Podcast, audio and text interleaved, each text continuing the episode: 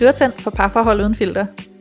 Jeg er Julie, jeg er seksolog, og jeg har specialiseret mig i tiltrækning, og hvorfor den vi tiltrækker aldrig er den forkerte, og hvordan vi kan bruge parforholdet til at forløse os selv og hinanden. Og jeg er Louise, jeg er selvværdscoach. Jeg hjælper kvinder med at give slip på usikkerheden, styrke deres selvværd og lære at tro på, de er gode nok. Og sammen tager vi filteret af parforholdet. Hej alle sammen, og velkommen til Parforhold uden filter!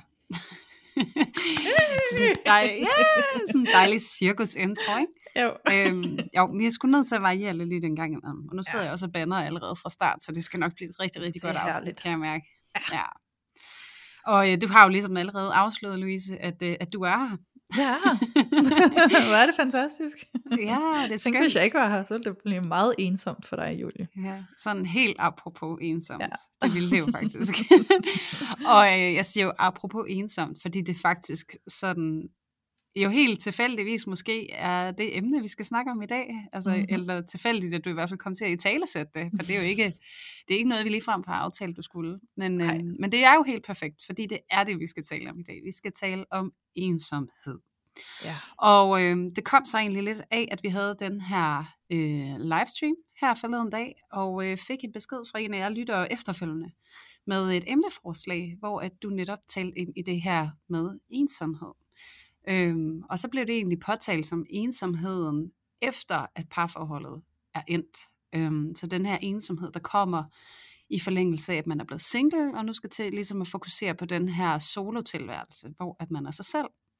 Og så snakkede vi jo lidt videre om det, Louise, om at ensomhed jo er et utroligt nuanceret begreb. Og derfor kunne vi godt tænke os at tale om ensomhed, og også om ensomhed ind i parforholdet, fordi at det ikke, desværre kan man sige, er en følelse, der er isoleret til at være alene, eller at være uden en partner. Så derfor så tænker vi, at det skal vi tale ind i dag, og jeg tænker egentlig bare at lægge ud med at spørge dig, Louise, er du ensom? Er du ensom? Jeg kan ikke lade være med at tænke den sang, når jeg hører det. Jeg håbede virkelig, du ville tage imod mit spørgsmål, som du gjorde, så tak for det. Jamen, det var godt. Så er vi perfectly aligned. Fuldstændig. Nu tabte jeg helt tråden, Julie, men så siger jeg bare noget i stedet for.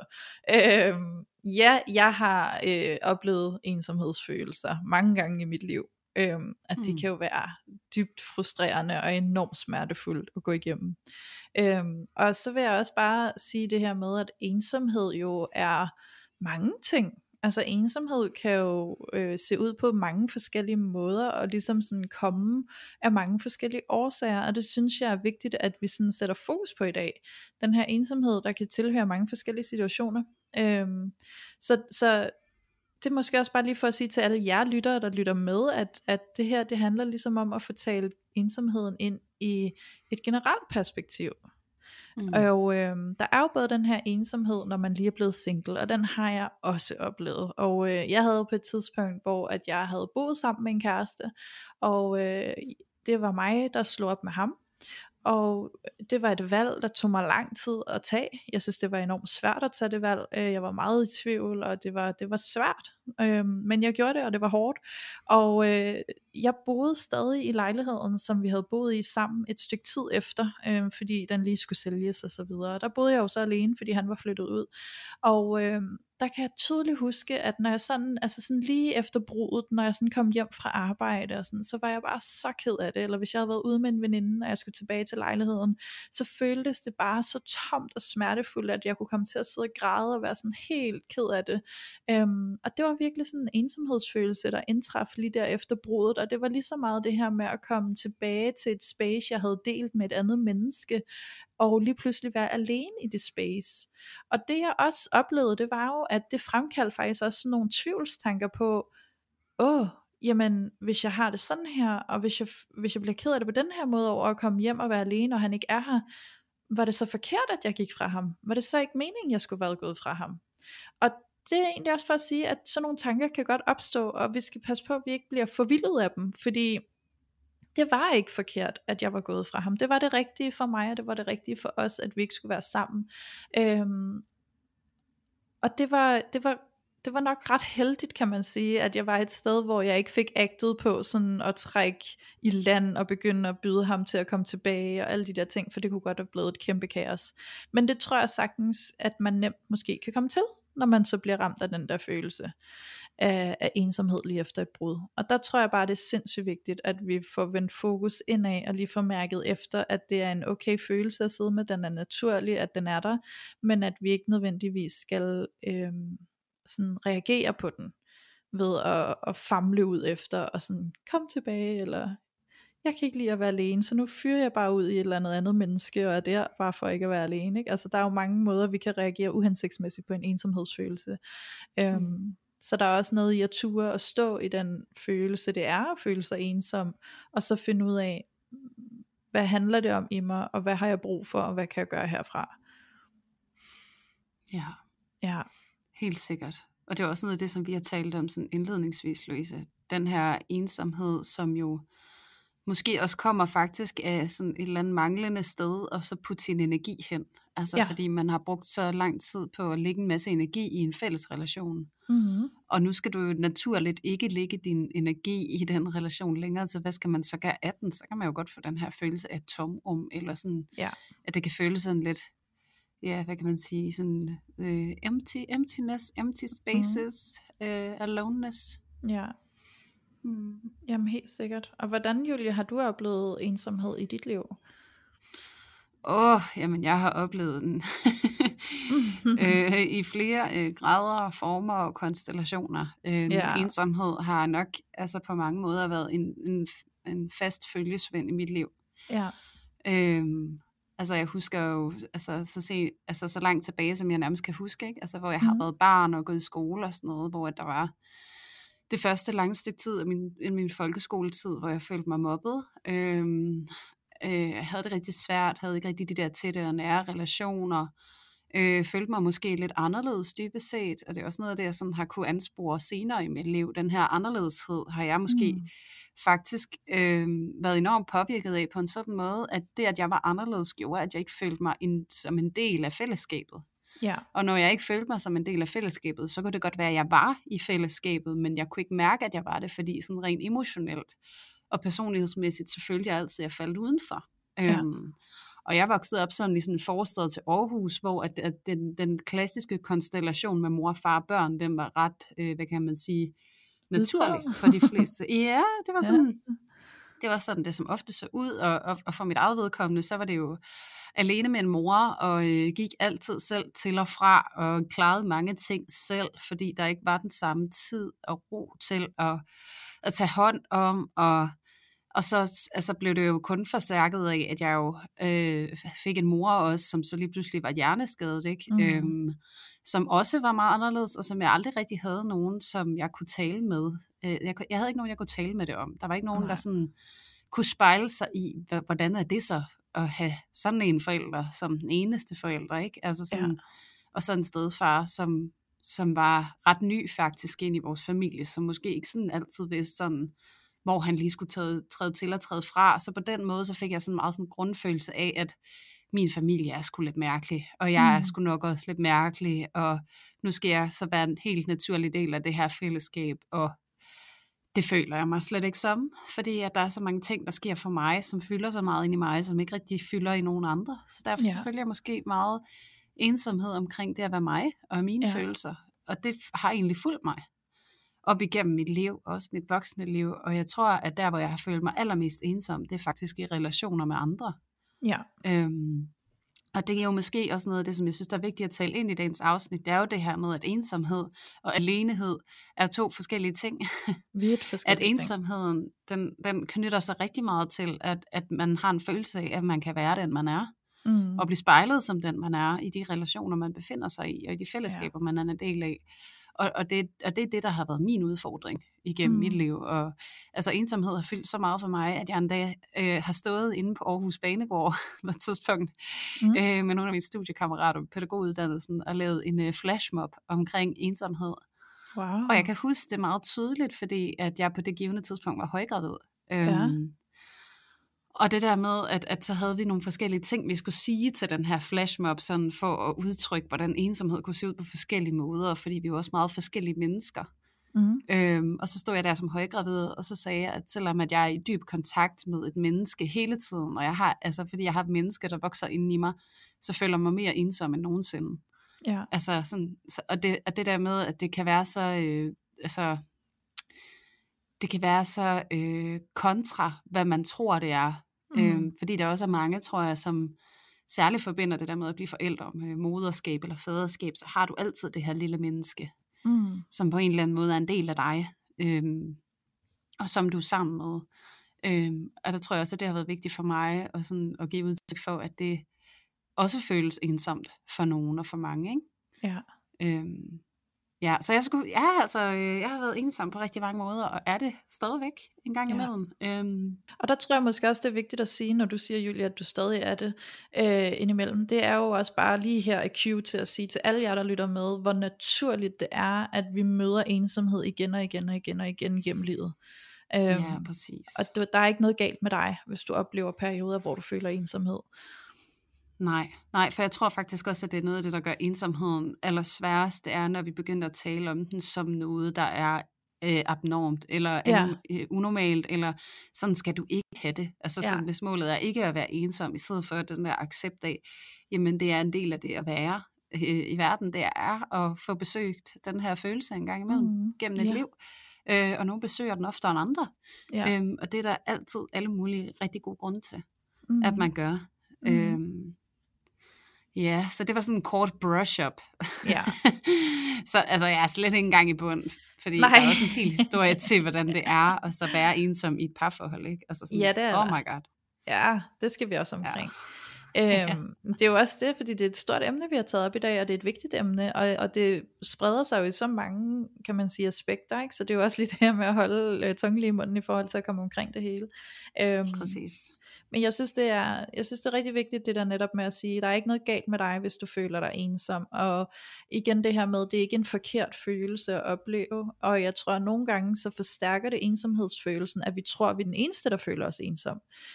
Fordi vi kigger på andre, vi kigger på sociale medier, og det ser bare ud som om alle er mega glade, og bare hopper rundt og er sociale med alle mulige, og har alle mulige venner og veninder og kærester og familie og alt muligt. Og så sidder vi der og føler os palle alene i verden og tænker, jeg har bare ikke nogen, og måske har vi nogen, men måske er vi bare ikke forbundet med dem på en måde, der gør, at vi netop føler os, kan man sige, spejlet og sådan hører til, ikke? Altså, og det er jo enormt smertefuldt at være i, og jeg tror, at de fleste af os kan skrive under på at have været i nogle sociale settings til en fest, eller en eller anden sammenkomst med en hel masse mennesker, hvor man tænker, når man her sidder jeg og er en del af det her fællesskab, og alligevel så føler jeg mig bare så afskåret og så alene. Og det er svært, fordi så er det sådan den der, hvad er det så, jeg skal sætte en finger på? Fordi der er jo mennesker, og det er jo faktisk mine venner, og sådan, ikke? Men hvorfor er det så, jeg føler mig ensom? Og der er nogle gange, hvad kan man sige, noget i at få øje på, jamen, hvordan er du forbundet med de mennesker? Fordi nogle gange, så kan du måske være i en kreds af mennesker, som du faktisk ikke føler, du hører til hos. Altså nogle mennesker, som du slet ikke sådan resonerer med, som du ikke føler dig spejlet i på den måde, der kan få dig til at føle dig connected til dem.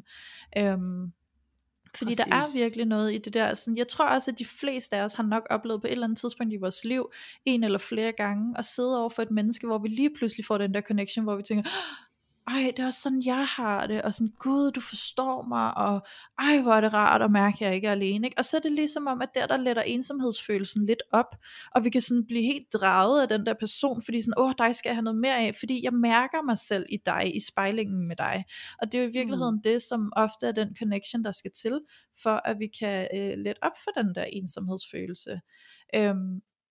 Og her tænker jeg faktisk at glide den direkte ind i parforholdet, Julie. Jeg ser lige en åbning her, fordi det er jo faktisk også tit det, der sker i parforholdet, at hvis vi har en partner, og sådan i det store hele, så er det et godt parforhold, men alligevel går vi måske og føler os ensomme, så det er jo også igen fordi, at der er en kontakt, der er tabt mellem dig og din partner. Der er et eller andet her, hvor I ikke er forbundet, fordi I ikke får spejlet ind i hinanden. I møder ikke hinanden på sådan et indre plan, eller hvad man kan sige, ikke? Og det er jo så der, hvor at følelsen af at være sammen, men være utrolig alene, den opstår.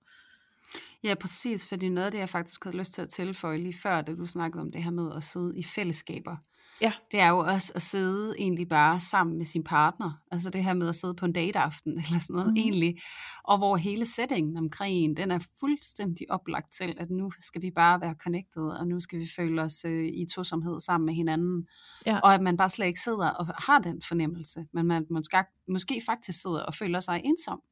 Ja. Og at ensomheden bliver forstærket i netop det øjeblik, fordi at man godt ved, at det var faktisk her, jeg måske burde føle mig forbundet, og det gør jeg ikke. Ja. Og så kan vi gøre os selv forkerte, og vi kan gøre vores parforhold forkerte, og alt muligt andet. Så kan vi sidde og spekulere i, om det hele er forkert, om vi skal forlade det, og alt muligt andet, ikke? Altså... Ja, præcis. Ja. Og noget af det, som jeg synes, der er ret vigtigt og spændende at tale ind i os, når vi begynder at tale om det her med, hvordan er det føles i parforholdet, om man føler... at man er forbundet til sin partner, eller man går og føler sådan en ensomhed i sin relation til sin partner. Der var der en af jer lyttere, som skrev ind, at der er noget med det her med, at om man føler, man kan være sit autentiske selv, sammen med dem, der er omkring en.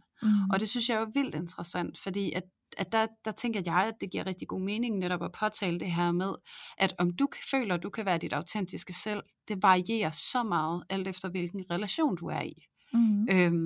Så det kan være, at du føler, du kan være det sammen med din partner. Sådan har jeg det for eksempel selv. Sådan har jeg ikke altid haft det. Det kan være, at du ikke føler, du kan være det sammen med din familie eller dine veninder, eller hvor det så kan være. Og der kan jeg også selv kæmpe, hvis nu jeg skal prøve at drage mig selv lidt ind i det. Og der synes jeg, at noget af det, der er vigtigt sådan at tale ind i, det er netop at forstå, hvorfor at vi måske ikke føler, at vi kan være vores autentiske selv i de her relationer. Og der tænker jeg, at du kan stemme 100% i, Louise, hvis jeg begynder at tisse lidt og så sige noget med skygger. Og det er jo, at alt efter hvilken relation vi befinder os i, så er der nogle bestemte sider af os selv, som vi gør brug af. Og det er jo også derfor, at der er måske den her, sådan i daglig tale, så vil man måske sige, du går nok anderledes, når du er sammen med dem, end når du er sammen med mig. Eller, men det er faktisk, fordi vi er så intelligente sociale væsener, os mennesker, at vi finder hurtigt ud af, hvad der er gangbart i de fællesskaber, vi er en del af, og i de relationer, vi indgår i. Men der er også nogle af de her egenskaber, som vi så fremhæver i forskellige relationer, som er noget, vi føler os mere eller mindre bekvem med. Og så kan der være nogle af de ting, som netop ikke er noget, vi vil forbinde med vores helt autentiske selv, fordi det ikke er de egenskaber, som vi dybest set selv længes efter at udtrykke. Ja. Så der kan vi godt føle os lidt mere inautentiske, og når vi føler os lidt mere inautentiske, så føler vi os som regel også mindre forbundet til dem, der er omkring os. Ja. Og det er jo, handler jo på sin vis langt hen ad vejen om de her skygger, den her følelse af, kan jeg være den, som jeg identificerer mig med sammen med jer? Og jeg kan i hvert fald, hvis jeg skal tage mit eget eksempel, sige, at jeg bliver utrolig udfordret på at være mit autentiske selv, sammen med nogle specifikke venner, som går mange år tilbage, hvor at der var en gammel jargon. Jeg har flyttet mig på mange måder i mit liv, og derfor så føler jeg det svært at være mit autentiske selv, som jeg er nu, sammen med dem. Fordi jeg samtidig føler, at jeg skal udfylde den rolle, som jeg er blevet tildelt i det fællesskab. Så der kan jeg føle mig ensom. Det samme oplever jeg også i min familie. Og det er jo præcis samme årsagsforklaring. Der har jeg også en rolle, men den rolle, jeg på mange måder har flyttet mig fra, og som jeg ikke længere identificerer som mig. Så derfor så føler jeg mig også ofte inautentisk i deres selskab og ensom. Så det, og det får give den her forståelsesramme af, hvordan ensomhed også varierer enormt meget, alt efter hvor vi befinder os hen, og hvorfor det varierer så meget. Og egentlig også, hvilken tilstand vi er i med os selv. Jeg ser det jo sådan, hvis jeg sådan så nærmest forestiller mig sådan en roadmap, ikke? Altså sådan, der er jo sådan nogle forskellige led, der ligesom skal være til stede, hvis vi skal arbejde med ensomheden og hele den lidt, ikke? Så der er jo både det her med, kan jeg føle adgang til at være mig, som jeg er, altså autentisk mig, sammen med de mennesker, jeg er sammen med, og det kan jeg med nogen, og ikke med andre. Men lige så meget denne her adgang til at være autentisk, det handler jo også om, hvor du står med dig selv. Altså, er du selv i stand til at være i kontakt med dit autentiske jeg? For det er jo også en udvikling, det her med at få åbnet op for, hvor har du lukket ned for dig selv, ikke? Mange af os lever jo lidt i skyggen af os selv, fordi der er så mange ting, vi har lukket ned, fordi vi tror, der er bestemte måder, vi skal være på, ikke? Og det kan være sårbart og angstprovokerende i virkeligheden at komme ind og komme i kontakt med sig selv. Så det er jo også et stykke arbejde i faktisk at komme i kontakt med sig selv. Jeg har det sådan lidt, at ensomheden, hvis jeg sådan skal skære det meget groft ud, så vil jeg sige, at ensomheden er lig med mangel på connection. Men for at have connection til andre mennesker, så er det en forudsætning, du har connection til dig selv først og fremmest, ikke? Ja. Så det handler jo også om at finde ud af, jamen, har du overhovedet fundet ud af, hvad dit autentiske jeg er, og har du arbejdet med at ture og vise det? Og har du arbejdet med de der grænser i ikke at tvinge dig selv ind i relationer med mennesker, hvor at det bare ikke er de rigtige mennesker for dig, fordi I ikke spejler i hinanden? Og så søg hen et sted, hvor du føler dig mere tilgængelig i forhold til at kunne vise dig selv frem, som du er, og føle dig tryg i det. Ja.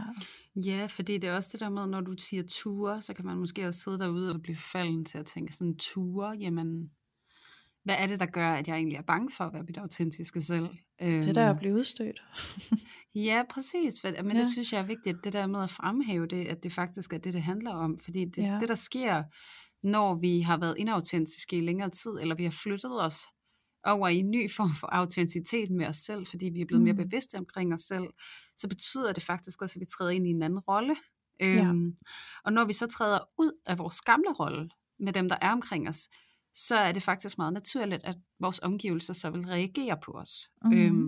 Hvorfor er du sådan? Eller du plejer da godt at kunne lide det her. Eller ej, men hvorfor skal du være sådan der? Og jeg føler bare ikke, at du gør det her. Og det savner jeg faktisk. Eller jeg savner den måde, vi er sammen på. Eller et eller andet, ikke? Fordi at det der med, at vi skal forstå, det der med, at vi udfylder nogle bestemte roller i vores relationer.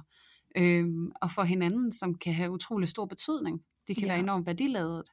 Så derfor så kan der være en ret mærkbar reaktion, når vi så vælger at gå ind i at være dem, vi er. Og den reaktion, den kan nogle gange virke så overvældende, så voldsom, at vi hellere vil vedblive i den rolle, der er forventet af os.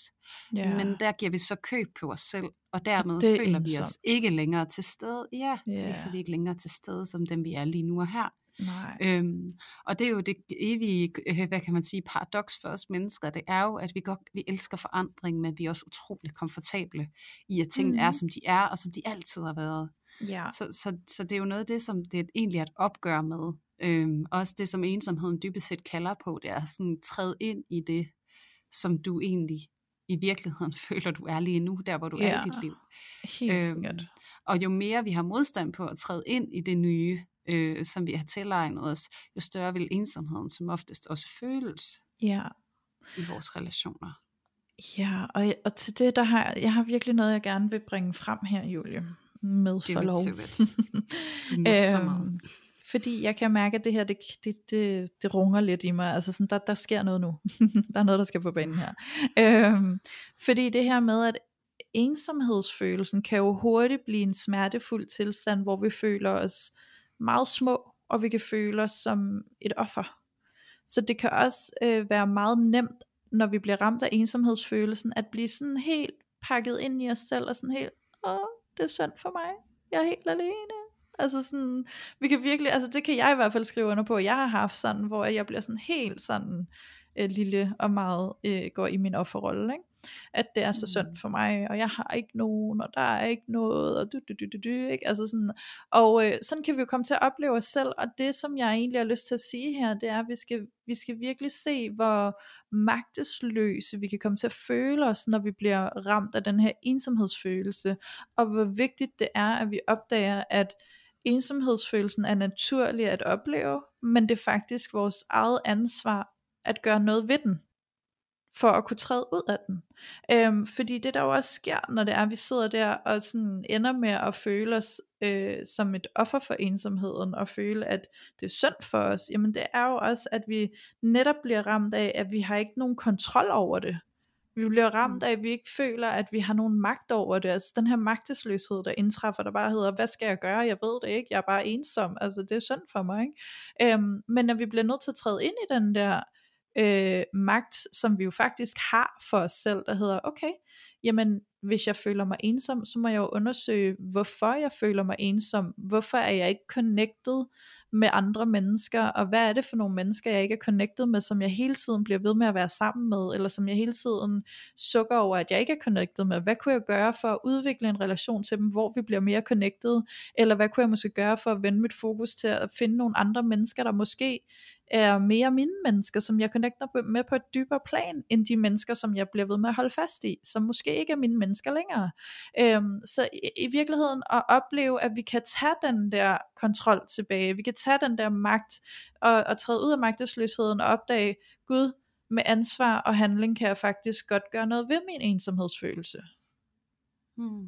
Ja, det havde jeg brug for at tage med, fordi jeg vil egentlig bare gerne sende en masse sådan empowerment ud til alle jer, der sidder og føler jer ensom i ny og næ, og giver det her, der er faktisk noget, I kan tage fat i, og I kan faktisk godt selv sådan styre det, altså sådan tage styring over den ensomhedsfølelse.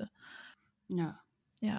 Fordi det er nemlig meget mere nuanceret end som så, og jeg synes det er rigtig, rigtig godt, du tager det med, Louise, fordi det netop er, tror jeg, en enorm klassisk fælde at fælde i. Det er den der, det er sådan for mig, jeg er så ensom, og sådan, og hvor at vi kan hurtigt komme til at dømme os selv ude, og så sådan, det er sådan en tilstand, jeg er havnet i, som jeg selv ikke kan gøre ret meget ved. Og der er selvfølgelig også tilfælde, hvor man måske er isoleret fra fællesskaber. Det kan være svært at skabe venner, og jeg ved jo også, jeg har også selv arbejdet som socialpædagog og har haft nogle gange med nogle mennesker at gøre, som kan af den ene eller den anden grund, om det var autisme eller en eller anden psykiatrisk diagnose eller et eller andet, som virkede udfordrende for dem, at de havde svært ved at træde ind i de her fællesskaber, hvor de kunne få lov til at opdage sig selv på ny, eller blive spejlet på en ny måde, eller de har levet deres liv på en bestemt måde i så mange år, at den der med overhovedet at finde ud af, hvem søren jeg selv er, den er bare svær at tage hul på, og en kæmpe rejse. Men hvis man skal prøve at se bort fra dem, som jo sådan er udfordret på en helt anden måde, så er det jo lige præcis, som du siger, egentlig langt hen ad vejen, noget som vi kan handle på, den her ensomhed, og finde ud af, hvad er det? Også fordi det er jo tit et spørgsmål om, hvad er det, jeg ikke føler, jeg må være her, som jeg har brug for at være? Eller hvad er det, jeg ikke skaber for mig selv, som jeg længes efter? Ja. Og hvor det er de spørgsmål, man kan stille sig selv i hvert fald. Jamen det er det jo, og det er jo lidt sådan et vend fokus ind, finde ud af hvad der foregår, ikke? Altså det er jo faktisk det vi skal have fat i, når vi bliver ramt af den der ensomhed. Og jeg har et eksempel, der ikke er særlig gammelt faktisk, fra mit eget liv, hvor at ensomheden virkelig indtraf og var rigtig svær for mig, og sådan meget stor. Og det er igen vigtigt for mig at sige, se mig, jeg sidder her, jeg har en fantastisk kæreste, som jeg har det forrygende godt sammen med, vi har det sjovt, vi er connected, og så igen, som jeg også kunne se i vores spørgsmålsboble, at der er jo nogen, der skriver det der med, jamen nogle gange så får man bare at vide, du kan da ikke være ensom, du har jo en kæreste, eller du har nogle venner, eller du har en familie og sådan noget, ikke? Så det er det her med også at state et eksempel på, at man kan altså godt gå rundt med en rigtig svær ensomhedsfølelse, selvom at man har nogle mennesker, man er meget connected til. Så det er derfor, jeg lige siger det, og lige sætter det i det lys, at selvom at jeg har min meget fantastiske kæreste, som jeg har det rigtig godt med, og er meget connected med, så gik jeg rundt med en meget svær ensomhedsfølelse. Og i starten kunne jeg ikke helt finde ud af, hvor kommer den fra, hvorfor oplever jeg den. Men den var tung, den var meget tung. Og i starten der havde jeg lige en periode, hvor jeg havde brug for lige at søge lidt rundt i, at det var skidesynd for mig, ikke? Og så lige pludselig så begyndte jeg sådan at måtte vende fokus ind af og finde ud af, okay Louise, så hvad har du på spil her? Hvad er det, der vækker den her ensomhedsfølelse? Hvad er det, du mangler i dit liv? Hvad er det, du mangler at connecte med? Og så går det op for mig sådan, okay, men der er godt nok også sket mange forandringer i mit liv på det sidste. Inden for det sidste år er jeg jo gået fuldtidsselvstændig. Før det, der har jeg været selvstændig, men haft et deltidsjob, hvor jeg havde nogle fantastiske kollegaer, jeg kunne socialisere mig med nogle gange om ugen. Og i løbet af sidste år, der sagde jeg det op, og så blev jeg fuldtidsselvstændig, og jeg arbejder på hjemmekontor, så jeg sidder alene hele dagen, og det er bare sådan de ydre rammer, som selvfølgelig kan medbringe noget ensomhed, men det jeg også fandt ud af, det er, at jeg er jo et helt andet menneske nu, og alle de veninder jeg har, det er jo veninder, der lever i, hvad kan man sige, en hverdag, hvor de går på et ansat job, 8-4, ikke? Nu lever jeg som selvstændig. Det er et helt andet liv, det er nogle helt andre ting, der sker i min hverdag, det er nogle andre udfordringer, nogle andre følelser, nogle andre sådan, frygttanker, jeg har i spil, og jeg har ikke nogen, jeg kan dele det med.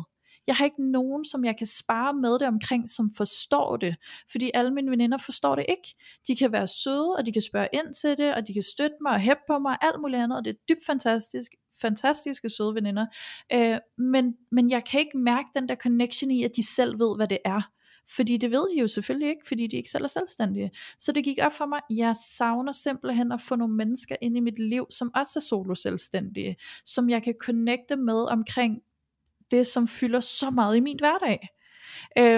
Og så stod hele rejsen jo i og begynde at række ud, og her kan man sige, til dem af jer, der er OG listeners, som har fulgt med, så ved I godt, at jeg er blindspot på mit sociale instinkt, så det her med faktisk at begive mig ud i at opsøge nogle mennesker, og blive social med dem, og oprette nogle nye relationer med nogle fremmede mennesker, det var da en udfordring, det krævede da virkelig meget af mig, at træde derud, og derudover, så har jeg jo også, til alle jer, der har fulgt med, ængstligt tilknyttet, og det betyder også, at jeg har sådan et ønske om egentlig, at være knyttet til nogen, men samtidig også godt kan lide at trække mig lidt tilbage og sådan lige holde min forbehold, ikke? Så det har jo selvfølgelig været nogle ting, som har gjort det udfordrende for mig, men der skete noget magisk, da det var, at jeg fandt ud af, at det var faktisk var det, jeg havde behov for, og jeg begyndte at opsøge det, og på kort tid, vi snakker sådan inden for en måned eller to, så havde jeg lige pludselig 3 nye veninder i mit liv, som kunne forholde sig til selvstændiglivet, fordi de selv er det, og jeg var sådan helt, okay, det virker altså det der med, når vi sætter os ned for, og vi ligesom bliver klar over, hvad det er, vi gerne vil have, og vi sender det ønske ud i universet, så bliver der altså bare givet tilbage, ikke? Så bliver der leveret. Men også, du tager handling på det. Jamen det er jo det, jeg mener. Det er jo fordi, jeg tog handling på det. Jeg satte mit ønske derud, og jeg begyndte at gøre nogle ting. Jeg begyndte at gøre en indsats. Jeg begyndte at søge i nogle netværk, og jeg begyndte at sådan opdage sådan, hov, og jeg turde lige pludselig at skrive til en person, sådan, hey, du virker nice, skal vi mødes i virkeligheden? Har du lyst til det? Altså, lige nu sidder vi og optager, og det er torsdag, og i morgen fredag, der skal jeg mødes med en... ny kvinde, som jeg overhovedet ikke kender, som er helt fremmed for mig, men vi har fulgt hinanden på Instagram, og hun er selvstændig, og jeg er sådan, du virker nice, og jeg har lagt mærke til, at du sådan skater ned på Amager strand, og jeg bor tæt på, skal vi mødes, få en kaffe, og se, om det kunne være fedt for os to at være i relation sammen, ikke? Det kræver også noget at ture at putte sig selv derud, for det kan godt være sårbart, men det, at jeg gør det, er jo det, der giver mig det, jeg gik og savnede. Og lige pludselig, whoopty, så var der en ensomhedsfølelse væk på det område. Og det er jo det, der kan ske, når vi får taget action, og når vi får taget ansvar for at forstå vores ensomhed, og så begynde at operere i, hvad er det så, jeg har brug for at få den ensomhed til at forsvinde, ikke? Ja, fordi det er jo langt hen ad vejen, det der med egentlig at kunne identificere sit behov, fordi ensomheden tit og ofte også kalder på noget, ikke? Jo, det gør den da. Det er en længsel.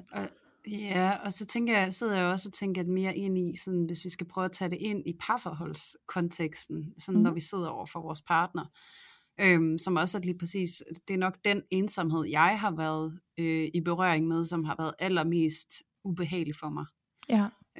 Det var følelsen af at være sammen med en partner, og føle mig ganske og helt og aldeles ensom i den relation. Ja. Det meste af tiden, og det var der alle mulige gode grunde til. Og der er det bare vigtigt for mig, fordi det kan jeg også se, der er flere af jer, sådan, der skriver ind det her med, sådan, hvis man ikke føler, man mødes i hverdagen, man connecter ikke med hinanden, og hvordan man har forskellige behov, og så kan man føle sig ensom, og så er den ene hjemme, og det er den anden ikke, fordi der er et andet behov. Der er der jo måske et behov for, at du får udtrykt, hvad det er, din længsel er, eller hvad du godt kunne tænke dig. Sådan som et helt lavpraktisk eksempel på, hvordan du kan imødekomme din egen ensomhed. Det er faktisk at turde få udtalt dit behov for en anden måde at være sammen på. Så det er et greb, man kan lave, men der er også sådan en mere, hvad kan man sige, i hvert fald for mit eget vedkommende, da jeg oplevede den her ensomhed ind i relationen, så var udfordringen egentlig ikke så meget, at vi ikke var fysisk sammen. Udfordringen var, at vi var fysisk sammen, og jeg følte mig ensom i relationen. Ja. Og den synes jeg er interessant at tage med ind i det, fordi vi netop ofte forbinder det med noget andet, eller nogle forskellige prioriteter og sådan noget. Men der var der også et element af, at jeg var en helt anden type, end min kæreste var. I modsætning, altså jeg kan også være utrolig mental, men også hvis vi bare skal kigge sådan enneagrammæssigt, så er jeg egentlig en føletype. Og længes efter og finder mig egentlig godt tilpas i at dyrke en emotionel kontakt. Min partner, han var en meget mental type, og det gik meget stærkt, og jeg havde sådan en fornemmelse af, at han altid var 10 skridt ude i fremtiden og aldrig rigtig sammen med mig. Og det gav også en ensomhedsfølelse, som var rigtig, rigtig svær for mig at være i. Og som egentlig sådan, det var svært det der med, at så hele tiden skulle løbe efter en, du ved, der var 10 skridt foran. Jeg ved ikke, om I kan prøve at se billedet før jer. Mm-hmm. Men det var sådan, det føltes i den relation, at være 10 skridt bagud, og så hele tiden, du ved, skulle lave en spurt for at etablere kontakt. Så det var udmattende. Enormt udmattende. Og så kom der også noget i mig, som sådan begyndte at lukke ned på baggrund af, at jeg oplevede det på den her måde. Og igen, det er vigtigt for mig at understrege, det her det var min oplevelse af relationen, og min oplevelse af, hvad jeg var nødt til at gøre for at få kontakt. Dermed er det også vigtigt at sige, at det var jo ikke nødvendigvis sandheden, at jeg var nødt til det. Men det var den fornemmelse, jeg havde. Og noget af det, der så skete, det var så, at min partner han påtalte sådan, jeg føler bare ikke, at du er dig, og du er ikke til stede. Så jeg kan heller ikke mærke dig, så jeg tror egentlig på mange måder, at han også kom til at føle sig ensom i vores relation. Og så kunne jeg godt mærke, fordi at jeg havde følt mig ensom så længe, jeg havde måske følt mig forladt rigtig længe, så kom der også sådan en trodsighed i mig, kan jeg nok bedst beskrive det, hvor det sådan, jeg gider ikke være mit autentiske jeg sammen med dig, fordi du er her alligevel ikke til at opleve det. Ja. Og grund til at fremhæve det her... Var der også noget her, med ikke, at så fortjener du det heller ikke? Præcis, og det er det, jeg gerne vil prøve at fremhæve med den her historie, det er det der med, at den her trodsighed, som der egentlig kom, den var jo også med til at fastholde mig i en ensomhed, ikke? Mm. Altså det der med, hvor meget er vi også villige til at imødekomme os selv og dem omkring os, sådan at vi faktisk får opfyldt vores eget behov, for nogle gange så er det de her begrænsende overbevisninger, eller den her, man kan også kalde det sådan lidt afstraffelsesagtig tilgang til relationen, hvor man holder på sig selv, ikke? Det kan jo også være noget af det, der får en led i og den her ensomhed dybest set, ikke? Hvor man ligesom laver sådan en selvsabotage, hvis man kan sige det på den måde, ikke? Ja, at man faktisk lukker af, ikke? Og sådan ikke tillader at blive connected. Ja, så det der med også at være nysgerrig på, hvis du går og føler dig ensom, jamen hvor tilgængelig er du egentlig selv? Ja, gør du dig selv tilgængelig for kontakt og for relationen? Eller er du så indebrændt over et eller andet? Det kan være, du føler dig overladt alene med husholdning eller et eller andet, sådan at du bliver distanceret og fraværende, og ikke stiller dig selv til rådighed i forhold til at få kontakt. Ja. Så det er det, jeg gerne vil prøve at fremhæve med den her historie, hvordan vi kan være medskaber af vores egen ensomhed. Ja. Og når det er sagt, så kan der jo være alle mulige enormt gode grunde til, at man er modholden, når man holder tilbage og alt muligt. Der er frygt for at blive såret, eller at føle sig overladt til sig selv, eller en rollefordeling i parforholdet, som ikke er hensigtsmæssig, eller alle de her gode grunde, som vi har berørt i 1000 andre afsnit før det her. Ja. Altså mange har vi ikke lavet, vel? Men i hvert fald 78 andre afsnit har vi berørt mange af de her, hvad kan man sige, dysfunktionelle dynamikker, som der kan være ind i relationen, som egentlig kan være sådan, jamen så giver det jo god mening, du holder på dig selv. Ja. Men her, når vi snakker om den her ensomhed, så synes jeg bare, det er vigtigt at sige, at man kan altså også gøre meget for at skabe det selv. Altså man kan være nær med sit autentiske jeg, fordi man ikke føler, at den anden er berettiget til at få adgang til den del af en selv, ikke? Jo, så kan der jo opstå den der med, du skal give noget, før jeg giver noget, ikke? Men det er typisk ikke det, vi kan gå og vente på, eller det kan vi godt, men så går vi nok og venter rimelig længe, indtil det bare mislykkes. Så nogle gange er det jo lidt den anden vej rundt, ikke? Vi må give noget selv, for at de også giver noget. Fordi vi kan trods alt kun styre, hvad vi selv gør. Vi kan jo ikke tvinge andre til noget, eller forvente, de gør det på tankelæserplan. Præcis. Ja, jeg sidder og tænker, at jeg også har lyst til at dele lidt om, hvordan ensomhedsfølelsen har føltes for mig i forhold til parforholdsrelation. For mig har det nemlig set ud på en lidt anden måde. Jeg kan sagtens genkende nogle elementer i det, du siger, men igen synes jeg bare, det er mega befriende at opleve, at vi var to forskellige mennesker, så vi oplever ting på forskellige måder, på baggrund af, hvem vi er, ikke? Og hvad vi har med os. Så det er fedt, for jeg tænker, der må være rigtig mange lyttere, der kan spejle ind i det, du siger, Julie, og få en forløsning i det, og kunne se sig selv i det, og kunne se noget håb forude. Og nu deler jeg lidt om mig, og hvordan jeg har oplevet ensomhedsfølelse sammen med en partner, og så er der sikkert også nogle af jer derude, der kan relatere til det. Så for mig har det faktisk opstået på de tidspunkter, hvor at mig og min kæreste har haft konflikter, der har været ongoing i lang tid, hvor jeg ikke har følt, vi har kunnet nå ind til hinanden. hvor jeg har blevet ramt af den her magtesløshed i, sådan, du forstår mig ikke, og du hører mig ikke, og du ser mig ikke, og jeg kan ikke forstå dig, altså sådan den der, hvor der er et eller andet hårdknude på spil her, og jeg føler mig bare så distanceret fra dig, fordi jeg ikke føler, at vi når hinanden, jeg føler mig ikke mødt i mine følelser. Og her sidder jeg med en partner, hvor at udgangspunktet er, at vi skal være connected med hinanden, og så er vi det bare slet ikke, fordi vi går forbi hinanden, og vi ikke sådan taler samme sprog på en eller anden måde, ikke? Så når vi har haft sådan konflikter, der har stået på, eller været sådan nogle gentagende konflikter, der er blevet ved med at melde sig, og vi har stødt hovedet mod muren og sådan noget, så det er altså der, hvor jeg har været ramt af den der ensomhedsfølelse.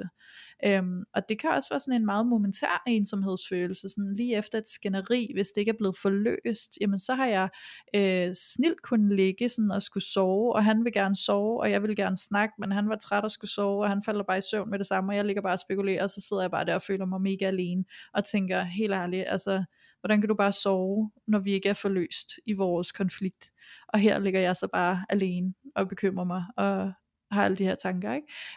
Der kunne jeg føle mig enormt alene, og som om at, ja, den der mangel på, at vi var connected, og manglen på, at vi sådan kunne nå ind til hinanden, og det medførte da, altså når vi havde sådan nogle konflikter, så kunne det hurtigt medføre til alle de der tanker på, kan det så overhovedet lykkes for os at være i en relation sammen, ikke?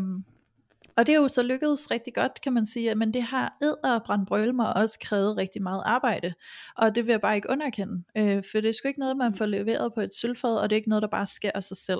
Det har krævet rigtig mange gange, hvor vi virkelig har gjort en indsats begge to, og hvor vi har givet noget af os selv, gået på kompromis, hvor vi har gjort en stor indsats for faktisk at lytte til hinanden på tidspunkter, hvor det har været rigtig svært at lytte til hinanden, og så har det i den grad krævet eksperimentere og øve rigtig meget med måder at kommunikere med hinanden. Så det kan godt lade sig gøre, men det kræver altså en indsats, et stykke arbejde. Og så er det altså den der ensomhed, den letter op, når det er, at vi begynder at kunne mærke, at vi faktisk godt kan nå ind til hinanden, vi kan faktisk godt forstå hinanden, og vi kan faktisk godt takle de konflikter, vi har undervejs, fordi vi ved, hvordan vi skal forstå hinanden i dem, ikke? Ja, præcis. Ja. Ja, og sindssygt vigtigt aspekt af det, og jeg synes jo det som, at det tegner et billede af nu, også med de meget forskellige fortællinger, vi egentlig er kommet med, som alle sammen knytter sig op på præcis det samme tema, og det er ensomhed. Det er jo faktisk med til at give det nuancerede billede af ensomhed, som vi rigtig gerne ville i det her afsnit, altså det her med at forstå, hvor forskelligt ensomhed føles og ser ud, og at der ikke er noget forkert i det, fordi det er også noget, der kan se, en af jer andre har spurgt om inde i vores spørgerunde til i dag. Mm-hmm. Det er jo det her med, altså hvordan i tale sætter man over for sin partner, eller over for andre for den sags skyld, at man er ensom. Og grunden til, at det overhovedet er et spørgsmål, hvordan vi gør det, så er det jo fordi, at der er noget skam og noget tabu forbundet med det, ikke? At det er sådan en skamfuld ting, fordi at det føles måske sårbart at stå frem og sige. Ja, og det er jo der, hvor tit, at sårbarhed og svaghed, det desværre bliver forvekslet med hinanden, ikke? Altså fordi der er jo også noget rigtig fint i, at egentlig kunne stille sig op og sige, det er sådan her er det, sådan her har det, fordi noget, der er jo ironisk nok er med til at fastholde os i vores ensomhed, det er, når vi ikke tør at vise os, som vi er med det, der er. Og hvis det er ensomheden, der er der, og vi ikke vil vise os med den, så fastholder vi os selv i den ensomhed, fordi at det netop er den der tilbageholdenhed, som egentlig er med til at bestyrke den her følelse. Ja. Så derfor synes jeg bare, at det vil jeg også rigtig gerne slå et slag for, det er egentlig at turde i talesætte det, og så måske også, at man ikke sådan, fordi det tænker jeg også, når man sidder og lytter til det her, så er der jo alle mulige gode grunde og rationaler, og det her med at finde ud af, hvad det er, som du ikke føler, du har adgang til at være i dine relationer, eller hvad er det, du har brug for at give dig selv, eller et eller andet, for ligesom at føle dig forbundet med dig selv og med andre, at det kan godt komme til at lyde som om, at man skal have et eller andet rigtig godt oplæg, som skal komme som efterfølger på den her udmelding om, at man føler sig ensom. Og der tænker jeg også, at det er vigtigt at give sig selv lov til, og så sige, at jeg føler mig ensom. Jeg har måske ikke helt fundet ud af, hvorfor. Eller jeg ved faktisk ikke, hvorfor, men det er sådan, jeg har det. Fordi allerede ved at stå ved den følelse, så kommer du lidt mere til stede. Og det er altså der, hvor vi lige kan samle lidt energi til måske at gå på opdagelse i, hvad det her det handler om, og hvad vi har brug for at blive mødekommet, der hvor vi ikke føler os imødekommet. Så derfor så vil jeg bare virkelig invitere til, at man kaster sig ud i det, selvom at det føles svagt, hvis vi skal bruge det term. Ja, fordi altså sådan, jeg kan da huske, at jeg på nogle tidspunkter i mit forhold, når jeg havde været ramt af ensomhedsfølelser og havde svært ved at sige det til min kæreste, så var det faktisk fordi, at jeg følte, at det at være ensom var ikke særlig attraktivt. Altså det var ikke særlig tiltrækkende at være ensom, fordi så følte jeg det som om, at så var jeg jo sådan en eller anden uønsket person, fordi det er måske også den følelse, der indtræffer i ensomhedsfølelsen, det er følelsen af at være uønsket, der er ikke nogen, der vil have mig, altså sådan alle de andre har nogen, og så er der bare mig, ikke? Altså, og det gjorde altså også, at jeg kunne holde lidt tilbage, og så gå med det alene i ret lang tid, og det blev det jo bare værre af, og større af, så der var også noget i at opdage, at selvom det føltes enormt sådan sårbart, og risikofyldt at vise mig fra den side til min partner, så at finde ud af, hvor meget det også gjorde os stærkere, gjorde mig stærkere, og gjorde os mere forbundne, at jeg turde være ærlig og vise, du ved sådan, det hele, altså at jeg også kan have ensomhedsfølelser, ud over alle de andre tidspunkter, hvor at jeg har alle de andre oplevelser af mig selv, hvor jeg føler mig stærk og ovenpå og alt det andet, ikke? Ja, fordi jeg tror mange, de desværre kommer til at forveksle det her med at sige, at jeg er ensom med, at sådan, jeg er needy. Jeg skal have noget, hvor det bare er sådan, at det kan godt, at du bliver hørt på den måde, men så længe at du ved med dig selv, at det ikke nødvendigvis er det sted, du kommer fra, altså hvor at du egentlig har forhåbentlig gjort op med dig selv, at jeg er ikke magtesløs, jeg er ikke et offer, jeg kan godt selv, men jeg skal også være medfølende omkring, at det er sådan her, jeg føler det lige nu. Ja, og at det er svært, fordi der er ikke nogen grund til at blive hård og tøff og sige, det skal jeg bare klare, jeg skal bare klare mig selv og sådan noget. For det kan også godt være devaluerende. Det handler i langt højere grad om at turde anerkende, om det er sådan her, jeg har det, og det er faktisk okay. Yeah. At det ligesom er det, der er brug for i den situation, fordi at du er ikke needy, fordi du giver udtryk for dine følelser, og hvis det er, at det kan hjælpe dig og hjælpe dine omgivelser, og det samler dem en lille smule, så sig, jeg føler mig ensom, og det er jeg ved at finde ud af, hvad det handler om. Jeg har egentlig ikke brug for at gøre noget ved det, men jeg har brug for at fortælle, at det er noget, jeg går rundt med. Yeah. Altså, og Julie, nu hvor du siger det der orientering måske, ikke? Jo, helt sikkert, fordi nu når du taler ind i det her med neediness, ikke? Så tænker jeg, der kan jo faktisk godt være nogle tilfælde, hvor at man rent faktisk bliver needy i sin ensomhed, og hvor man måske kan komme til at give ens partner lidt ansvar for, at de skal gøre op for den ensomhed, man går med. Og hvis du oplever, at du måske kommer til det, så vil jeg bare give dig et kæmpe kærligt knus og sige, pas på, at du ikke får givet ansvaret fra dig. Men at du selv tager ansvaret, og som Julie siger, at du kan sådan komme informerende på banen om at sige, jeg kan mærke en ensomhedsfølelse, jeg er ikke sikker på, hvad den handler om endnu, jeg er i gang med at prøve at finde ud af det, og så er jeg i gang med at finde ud af, hvad jeg skal stille op, eller hvad jeg har brug for. Fordi nogle gange, så tror jeg godt, det kan komme til at udspille sig i, at vi lægger det over på vores partner, så skal de fylde det ud i os, sådan, så vi ikke kommer til at føle os ensomme, eller måske kunne det endda være, at man sådan tænkte til sin partner, sådan, ej, jeg synes ikke, det er så fedt, at du er ude med dine venner, fordi jeg sidder bare herhjemme alene, og keder mig, og har ikke nogen, ikke? Eller sådan, at vi ikke kommer til at beslaglægge vores partners tid og opmærksomhed i en grad, hvor det er uhensigtsmæssigt, fordi det egentlig er et forsøg på at lappe vores egen ensomhed, og glemmer at få taget ansvar for os selv i den følelse, vi har, ikke? Ja, fordi at ensomheden, den kalder jo på, at der er et sted, hvor du ikke har mødt dig selv, hvor du lige skal møde dig selv, ikke? Jo, præcis. Og det kan være i en eller anden fordybelsesproces med dig selv, eller det kan være i mødet med en anden, der kan se dig fra det sted, ikke? Jo. Men det er med at være nysgerrig på, hvem det skal være, og hvor det er, og sådan noget. Altså sådan, fordi hvad er det for en måde at være på, som du ikke føler, du får afløb for? Ja. Og vi kan jo sagtens være støttet samtidig med, at vi selv tager ansvar. Ja, præcis. Ja, fordi det er virkelig vigtigt, at man ikke kommer til at lægge ansvaret fra sig, eller se, at det er den anden, der skal være forløseren, på den smerte, man går med, som det jo virkelig kan være, at gå og føle sig ensom. Ja.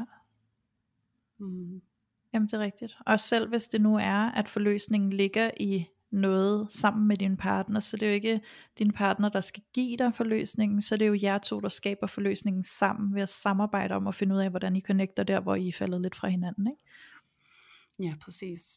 Ja. Og så vil jeg også bare sige nu, at hvis det her med at connecte, det er jo langt hen ad vejen er noget, der kan være med til at forløse ensomheden. Og det vil jeg også bare lige invitere til, at jer, der sidder og lytter med og tænker sådan, hvordan fanden, så bare invitere til at lytte eller genlytte det afsnit, vi har om hvordan du connecter med din partner. Ja. For det har vi lavet et afsnit om, så der er hjælp at hente allerede nu, hvis du bare lige scroller lidt ned. Jeg ved faktisk ikke, hvor længe siden det er. Nej. men vi har et afsnit, jeg tror, der hedder, sådan connecter du med din partner. Jeg tror faktisk, det er reconnecter, fordi jeg kan huske, vi snakkede om, og det passer faktisk rigtig godt til, jeg så, der var en af jer inde i vores spørgeboble til i dag, der havde skrevet det her med, når hverdagen lige pludselig byder på, at man går lidt i hver sine baner, og sådan ikke rigtig får mødt hinanden. Og det snakker vi faktisk ret meget om i det afsnit, fordi det lidt handler om den der reconnection, når vi har tabt connection.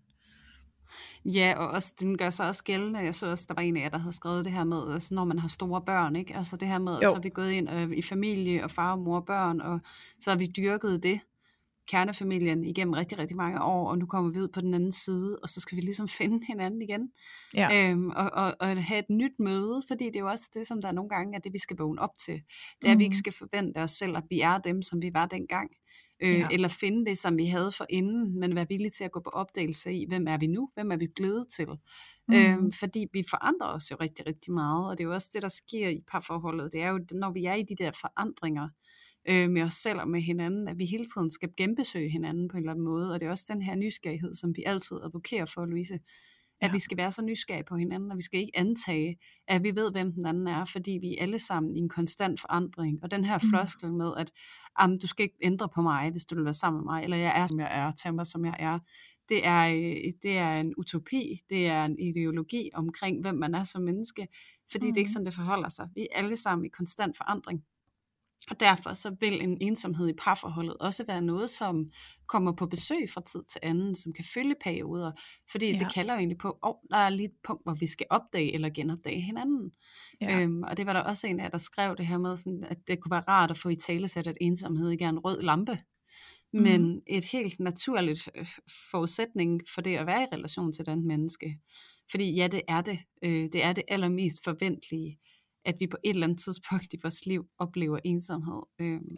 Og særligt også i perioder, hvor vi ikke føler os ret godt forbundet til os selv, så kan vi føle os endnu mere ensomme. Og det er også tit det, som ensomheden egentlig først og fremmest er et udtryk for, det der med, at vi føler os out of touch med os selv. Når vi gør det, så kan vi simpelthen ikke forbinde os med andre mennesker. Det er jo det. Det er jo lige præcis det. Og det er derfor, det er en forudsætning, vi connecter med os selv. Også.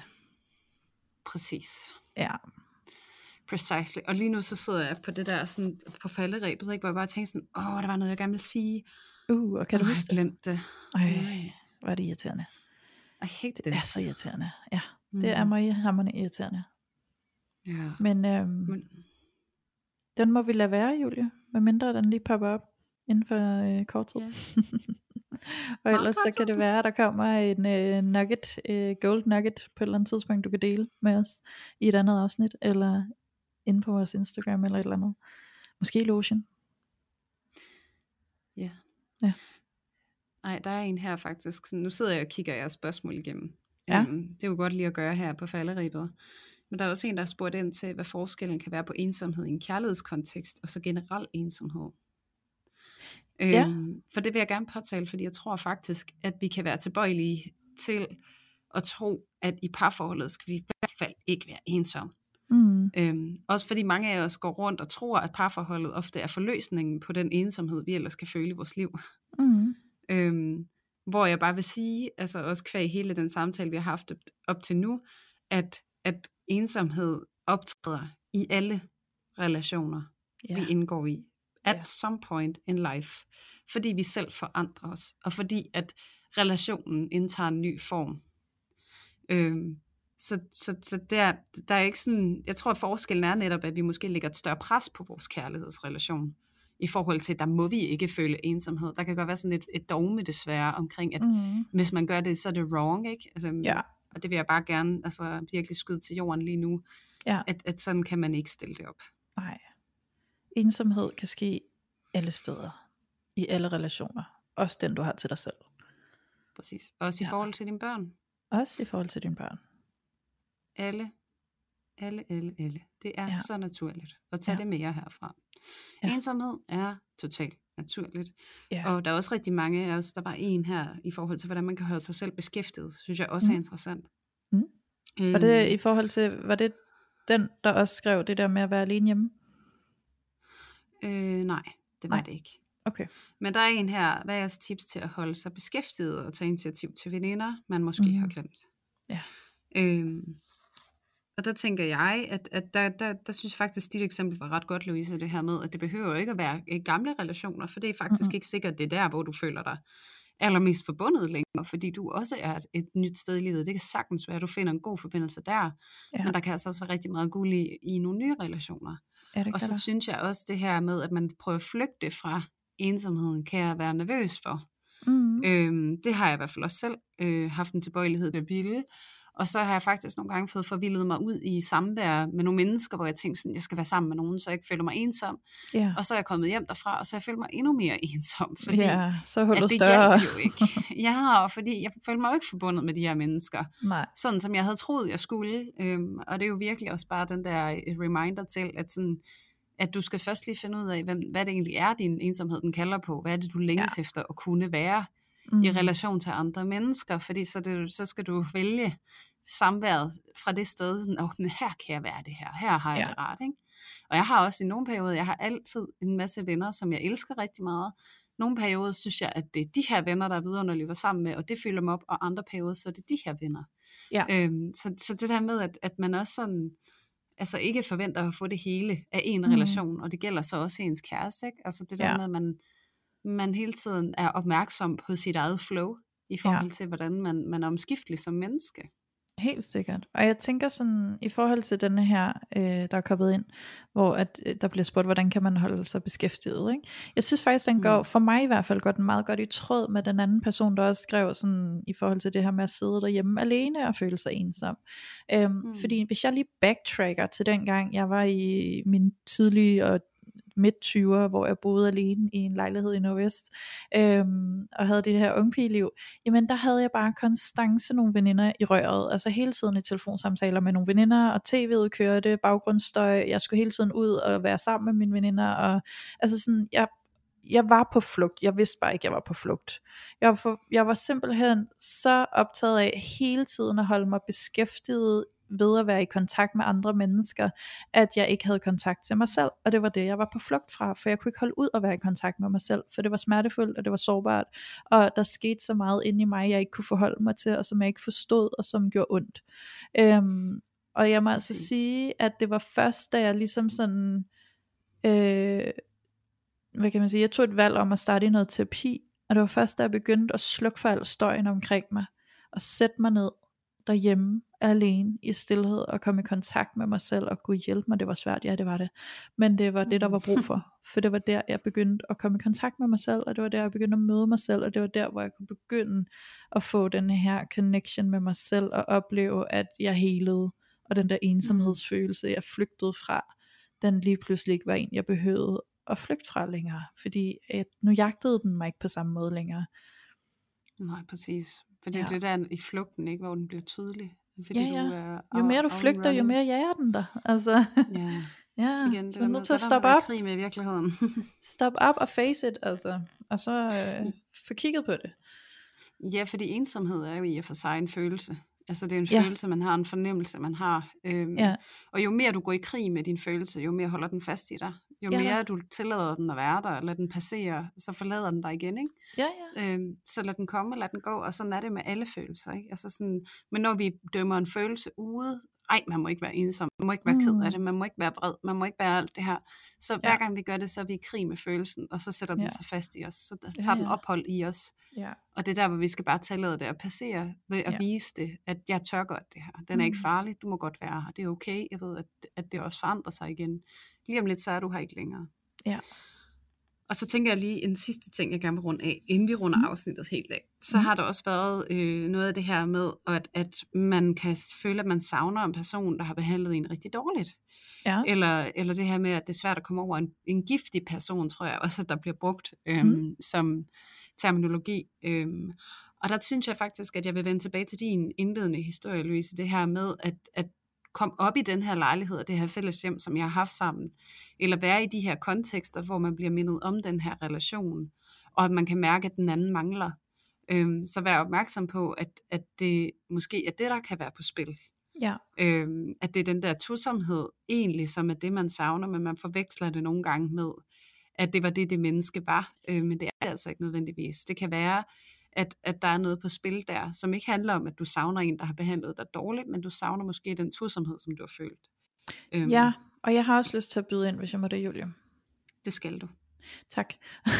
For jeg sidder og tænker sådan, det der med, jeg har også prøvet at være i relation til nogle mennesker, som i gåseøjne var giftige, for at bruge terminologien der, og også opleve den der savnfølelse, og det som jeg sidder og tænker, det også kan handle om, det er måske, at den person, som har været giftig for dig, har trigget et drama ind i dig, hvor du kunne mærke dig selv. Og nu kan du ikke længere mærke dig selv, fordi det drama ikke er til stede, og så savner du det, fordi det kunne alligevel vække noget i dig, hvor du kom i kontakt med dig selv, godt nok på en uhensigtsmæssig måde, men det er måske den eneste måde, du har lært at være i kontakt med dig selv. Og så kan det føles meget tomt og ensomt, når det drama ikke er til stede længere. Og det er også det samme, du nok vil komme til at opleve, når du møder et menneske, hvor I får skabt en relation, der ikke er giftig og ikke er dramatisk. Det er, at det kan føles tomt og kedeligt, indtil du lige vender dig til, at det faktisk kan være enormt kærligt og rigtig rart at være i, fordi det er nyt og ukendt for dig, ikke? Præcis, fordi det er jo det, den her klassiker, ikke? Hvor at det faktisk handler mere om, at det er det utrygge, der er blevet trygt for dig, ikke? Jo. Så det er derfor, du savner det, og du kan godt se med dit rationale, at det ikke er godt, men i dine følelser, så længes du efter det, fordi det netop er der, hvor du føler dig emotionelt tryg, fordi at det er emotionelt velkendt for dig. Netop. Så det der med at lære at differentiere i det, og netop også som du siger, Louise, synes jeg er sindssygt vigtigt, hvis du er kommet ud af det, du betegner som et giftigt forhold, og måske er på udkig efter noget andet, så det der med ikke at lade sig kimse af, at det måske virker lidt kedeligt. Fordi det kan nogle gange være et rigtig fint skridt at gå hen i noget, der måske er lidt kedeligt, når man har været i noget, der er meget dramatisk. Og det bliver ikke ved med at være kedeligt. At det ikke er, nej, det er det. Og så vågner man op til, at det er faktisk ikke kedeligt, men det er måske faktisk, fordi jeg er begyndt at finde noget tryghed, og noget glæde, og noget gavn af at være i noget, som ikke er giftigt. Og noget balance i sig selv, og noget ro ind i sig selv. Altså vi skal jo også, det er jo fordi vi skal vende os til det ikke støjer helt vildt indvendigt længere, ikke? Altså, ja, præcis. Ja. Og trust me, jeg har også været der. Altså jeg har gået fra at være i et forhold, der var helt vildt stormfuldt, og så gik jeg ind i et forhold, der var endnu mere stormfuldt, og så gik jeg over i et forhold, der var enormt kedeligt. Og så brugte jeg 3 år i det forhold, indtil jeg kedede mig så meget, at jeg gik tilbage og var i et lidt mere stormet forhold. Og nu er jeg så et sted i mit liv, hvor at jeg er i et forhold, som er sådan ret baseline. Altså sådan, der, det er afbalanceret, ikke? Men man skal altså nogle gange igennem det der, hvor det er op og ned og op og ned. Og særligt hvis man har et eller andet opvækstmønster, hvor at der har været lidt meget knald på, ikke? Så kan det altså godt manifestere sig i de relationer, man vælger at indgå i. Så bare for at sige til jer, der sidder derude, sådan, og måske sådan, nu har jeg været i det her giftige savner og dramet, hvor trygt og sådan noget. Jeg kunne mærke mig selv, og jeg kunne mærke, der var noget på spil, og vi elskede hinanden, for der var så meget jalousi, eller skænderier, eller whatever. Det kan komme sig til udtryk på mange måder. Så det er et helt naturligt led i, også at gøre op med alt det der, man måske har fået med sig, ikke? Jeg har bare også lige brug for at tilføje, Julie, fordi som du formulerer det der med, så var jeg det der. Det var jo ikke en tilfældighed, at du lige pludselig så kom ind i en relation, hvor det var mere baseline, som du er i nu. Det er jo også afledt af det arbejde, du har gjort med dig selv. Så det kræver jo selvfølgelig klart. Den sådan action og hvad kan man sige, indsats vi selv gør for at få sluttet fred med noget af alt det drama vi har inde i os selv, få helet nogle af alle de traumer vi går rundt med, før at vi lander i en relation, hvor vi kan høre hjemme i noget som er mere baseline og godt for os, ikke? Ja. Det kommer ikke bare tilfældigt lige pludselig. Det kræver næsten et helt afsnit, det her, Louise, ikke? Altså, jamen, det gør det. Jeg sidder også og kommer til at tænke på, der er jo hele den der rigtig store del af befolkningen, som altid går og tror, at man skal være forelsket, og det skal være stormfulde følelser på spil, og sådan noget. Det skal der helst blive ved med i samtlige år, man er sammen med hinanden, og sådan noget. At vi har svært ved nogle gange at indfinde os med, at følelseslivet, det ligesom også kan være en stabil størrelse. Ja, det kan det nemlig. Og at finde glæden i det, fordi det skal virke så stort og stormfuldt, fordi det er på mange måder blevet indoktrineret med, at det er sådan det gode parforhold, det ser ud, ikke? Det er de her meget store, voldsomme følelser. Så, men det kan være, vi skal lave et afsnit. Det kan godt være, vi skal altså de her stormfulde forhold. Så prøver at dissekere det en lille smule. Altså jeg kan godt mærke, at samtalen lige nu sagtens kunne forgrene sig ind i alle mulige andre ting, og så kunne det her afsnit ende med bare i et par timer, men det synes jeg ikke, vi skal gøre, fordi vi skal holde en rød tråd, og så stopper vi her, og så kan det være, at vi åbner et andet afsnit, der handler om nogle af de ting der. Eller så skal vi bare kalde det her afsnit for pærevælingen. Ja, bare altså. Pærevælling. Det kan være, at vi skal lave et afsnit på et tidspunkt, der bare hedder pærevælling, og så er det bare alt, hvad der kommer op. Så freestyler vi bare. Ja, fuldstændig. Ja. Men ja, det var vi enige om, kan jeg høre. Ja, det var vi. Altså nu har vi, jeg synes alligevel, at jeg håber, at I sidder derude nu og har fået sådan en god rundtur ind i ensomhed, og at nogle af jer forhåbentlig også har fået lidt, hvad kan man sige, er lidt mere fortrøstningsfulde i forhold til at opleve ensomhed, og mærke det, og være okay med, at det er der.